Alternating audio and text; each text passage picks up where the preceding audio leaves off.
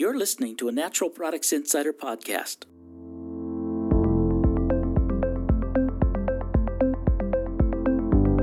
With Steve Myers, Senior Editor.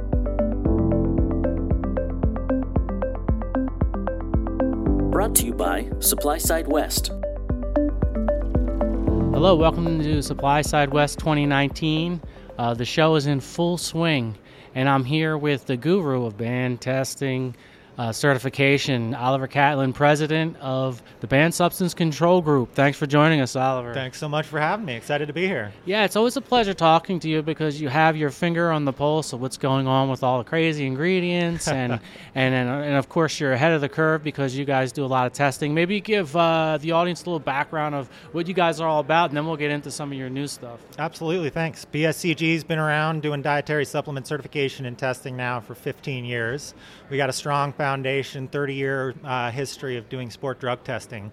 So we had dealt with a number of cases, uh, athletes testing positive for dietary supplements, and really wanted to create a proactive solution. So that's what created BSCG, and so we've built off of that background in sport drug testing and are now doing label verification, quality control, GMP audits, and are excited to be launching a new certification specific to the hemp and CBD space as well.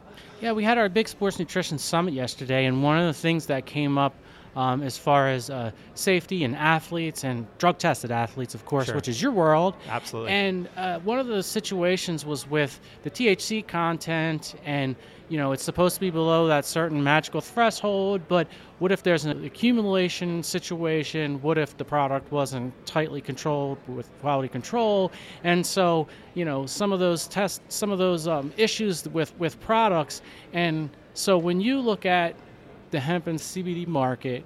Um, what are you seeing? Have you been testing products? I know the program's pretty new. Have you been testing products? Like, what are you seeing? Are you seeing a lot of variation out there? You know, we're, we've launched our certification just about six months ago. We've got one client certified in 4.5 CBD, uh, but we're really exciting. We've got a number of other clients that are interested and are coming to the program. It's new, so it's new to the space, and people are still trying to understand what we're doing and how it's unique. But we've, you know, with our banned substance testing background and sport drug testing background, we wanted to address one of the primary concerns any users of these products has, whether it's a sport athlete or even you know a professional who's subject to workplace drug testing. So uh, our approach to hemp and CBD certification started with drug testing protection, and it's really not a you know the legal limit in regulations on hemp and CBD products uh, deal with percent limits on Right. THC, and that's really not relevant. It's a daily dose limit and how much THC you're actually consuming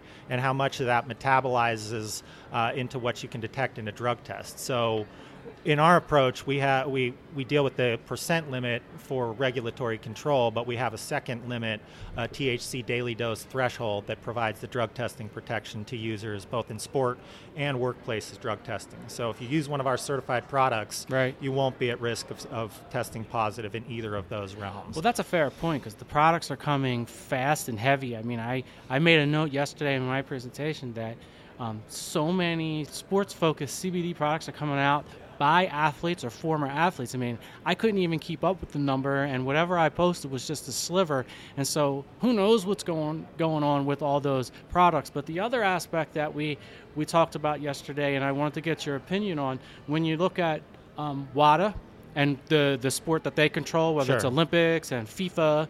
And we had um, a pro soccer player whose sister's on the U.S. women's national team, and she said that they all take CBD, but they all stopped taking it during the World Cup, even though FIFA and WADA says it's okay Uh-huh. because they didn't want anything to ruin that World Cup. But are you, um, when you look at the different leagues, NFL, NHL, and some of these leagues don't allow it, yet WADA does, is that creating kind of a weird situation in the world of anti-doping? It is. I mean, there's immense confusion in the anti doping realm around CBD products and what to do with them. Uh, the World Anti Doping Agency, a few years back, uh, accepted CBD and allowed it to be approved, but when they did that, uh, they still prohibit other cannabinoids. And as you know, you know, full spectrum products and even a CBD isolate product, it's very difficult to get all of the other cannabinoids Right. out. And so, if WADA, in a sense, has accepted the primary, you know, chemical component, but forgotten that there's other components that are also going to be in these products. So it's you're kind of in limbo now. Their actual language today says any preparation from cannabis is uh, is illegal and prohibited, but they accept CBD. And even right there, it's kind of an oxymoron since CBD, of course, Right. is a preparation from cannabis. So that's a perfect demonstration of the struggles that are had in interpreting where this fits and whether it's important or not uh, to sport drug testing. Of course, the reality behind the scenes is that sport drug testing and other drug testing programs focus on THC Right. and THC metabolites. Uh, they haven't focused on these other minor cannabinoids or even CBD. So before you even accepted CBD in the WADA system, they weren't testing for it, so you wouldn't test positive for CBD. It was banned, but it wasn't part of the scope of testing. Right. So, and that's still the case in other sport leagues, for example, like MLB or NFL, where They're not testing for CBD? uh, they're not testing for CBD, they test for THC metabolites.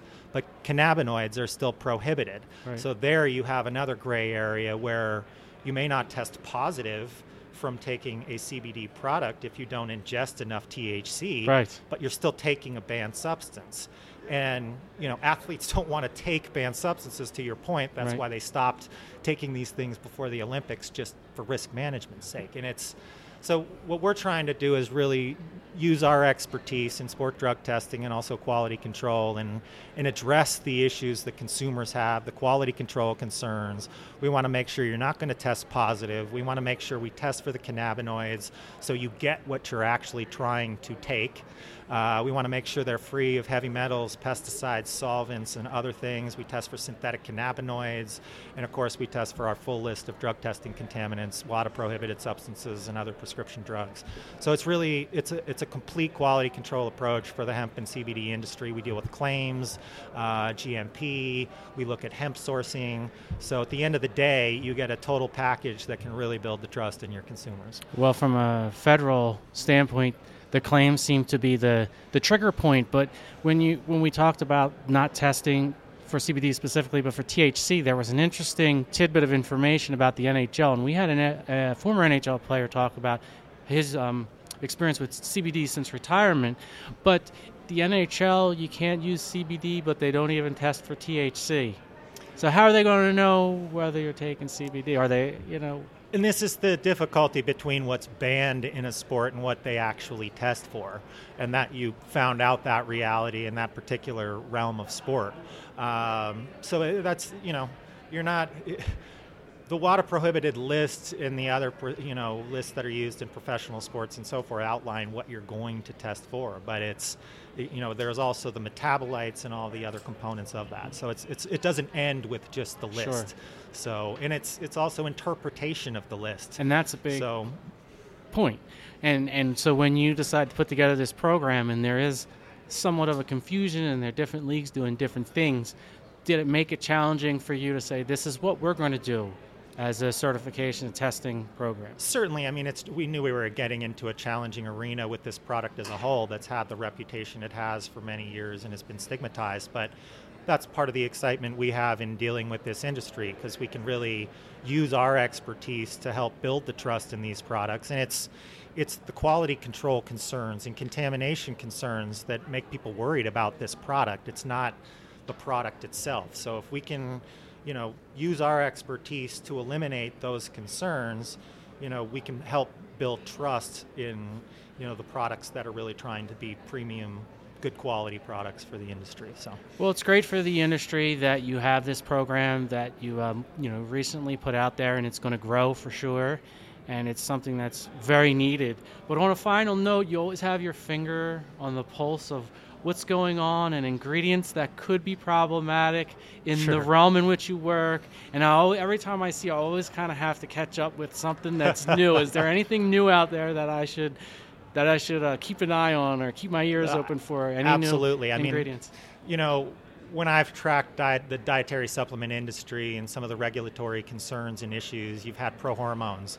Those are obviously related to steroids. And, you know, once that hole got sort of plugged, we had the SARM revolution, you Right. know, alternatives to steroids come up. And it's, they've supplement makers who are looking to put out those kinds of heavy duty performance enhancement products are looking at the WADA categories, and they're particularly looking at WADA categories that don't have examples. So, take myostatin inhibitors today.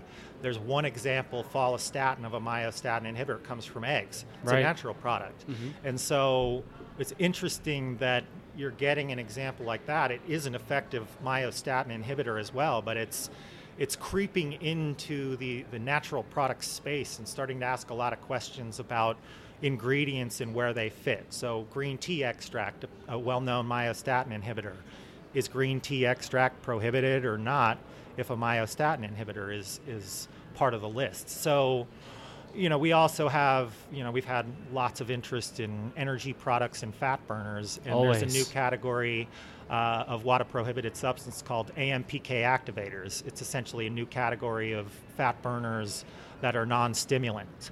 Um, and there's a whole host of natural product ingredients that would qualify as AMPK activators. You're already seeing products with specifically named on the package as AMPK hmm. activators. They're targeting the category. So, you know, I spend a lot of my time evaluating ingredients and trying to interpret whether they're appropriate for sport or not. And when you get into those types of questions uh, and deal with the, the realm of of ingredients and stuff that's coming out of the natural product realm, it's trickling closer and closer to these banned categories, making our interpretation harder. Right. And of course, one of the things we really want to do is is help to differentiate what really is harmful and something that should be pursued as a prohibited substance and natural products that maybe shouldn't.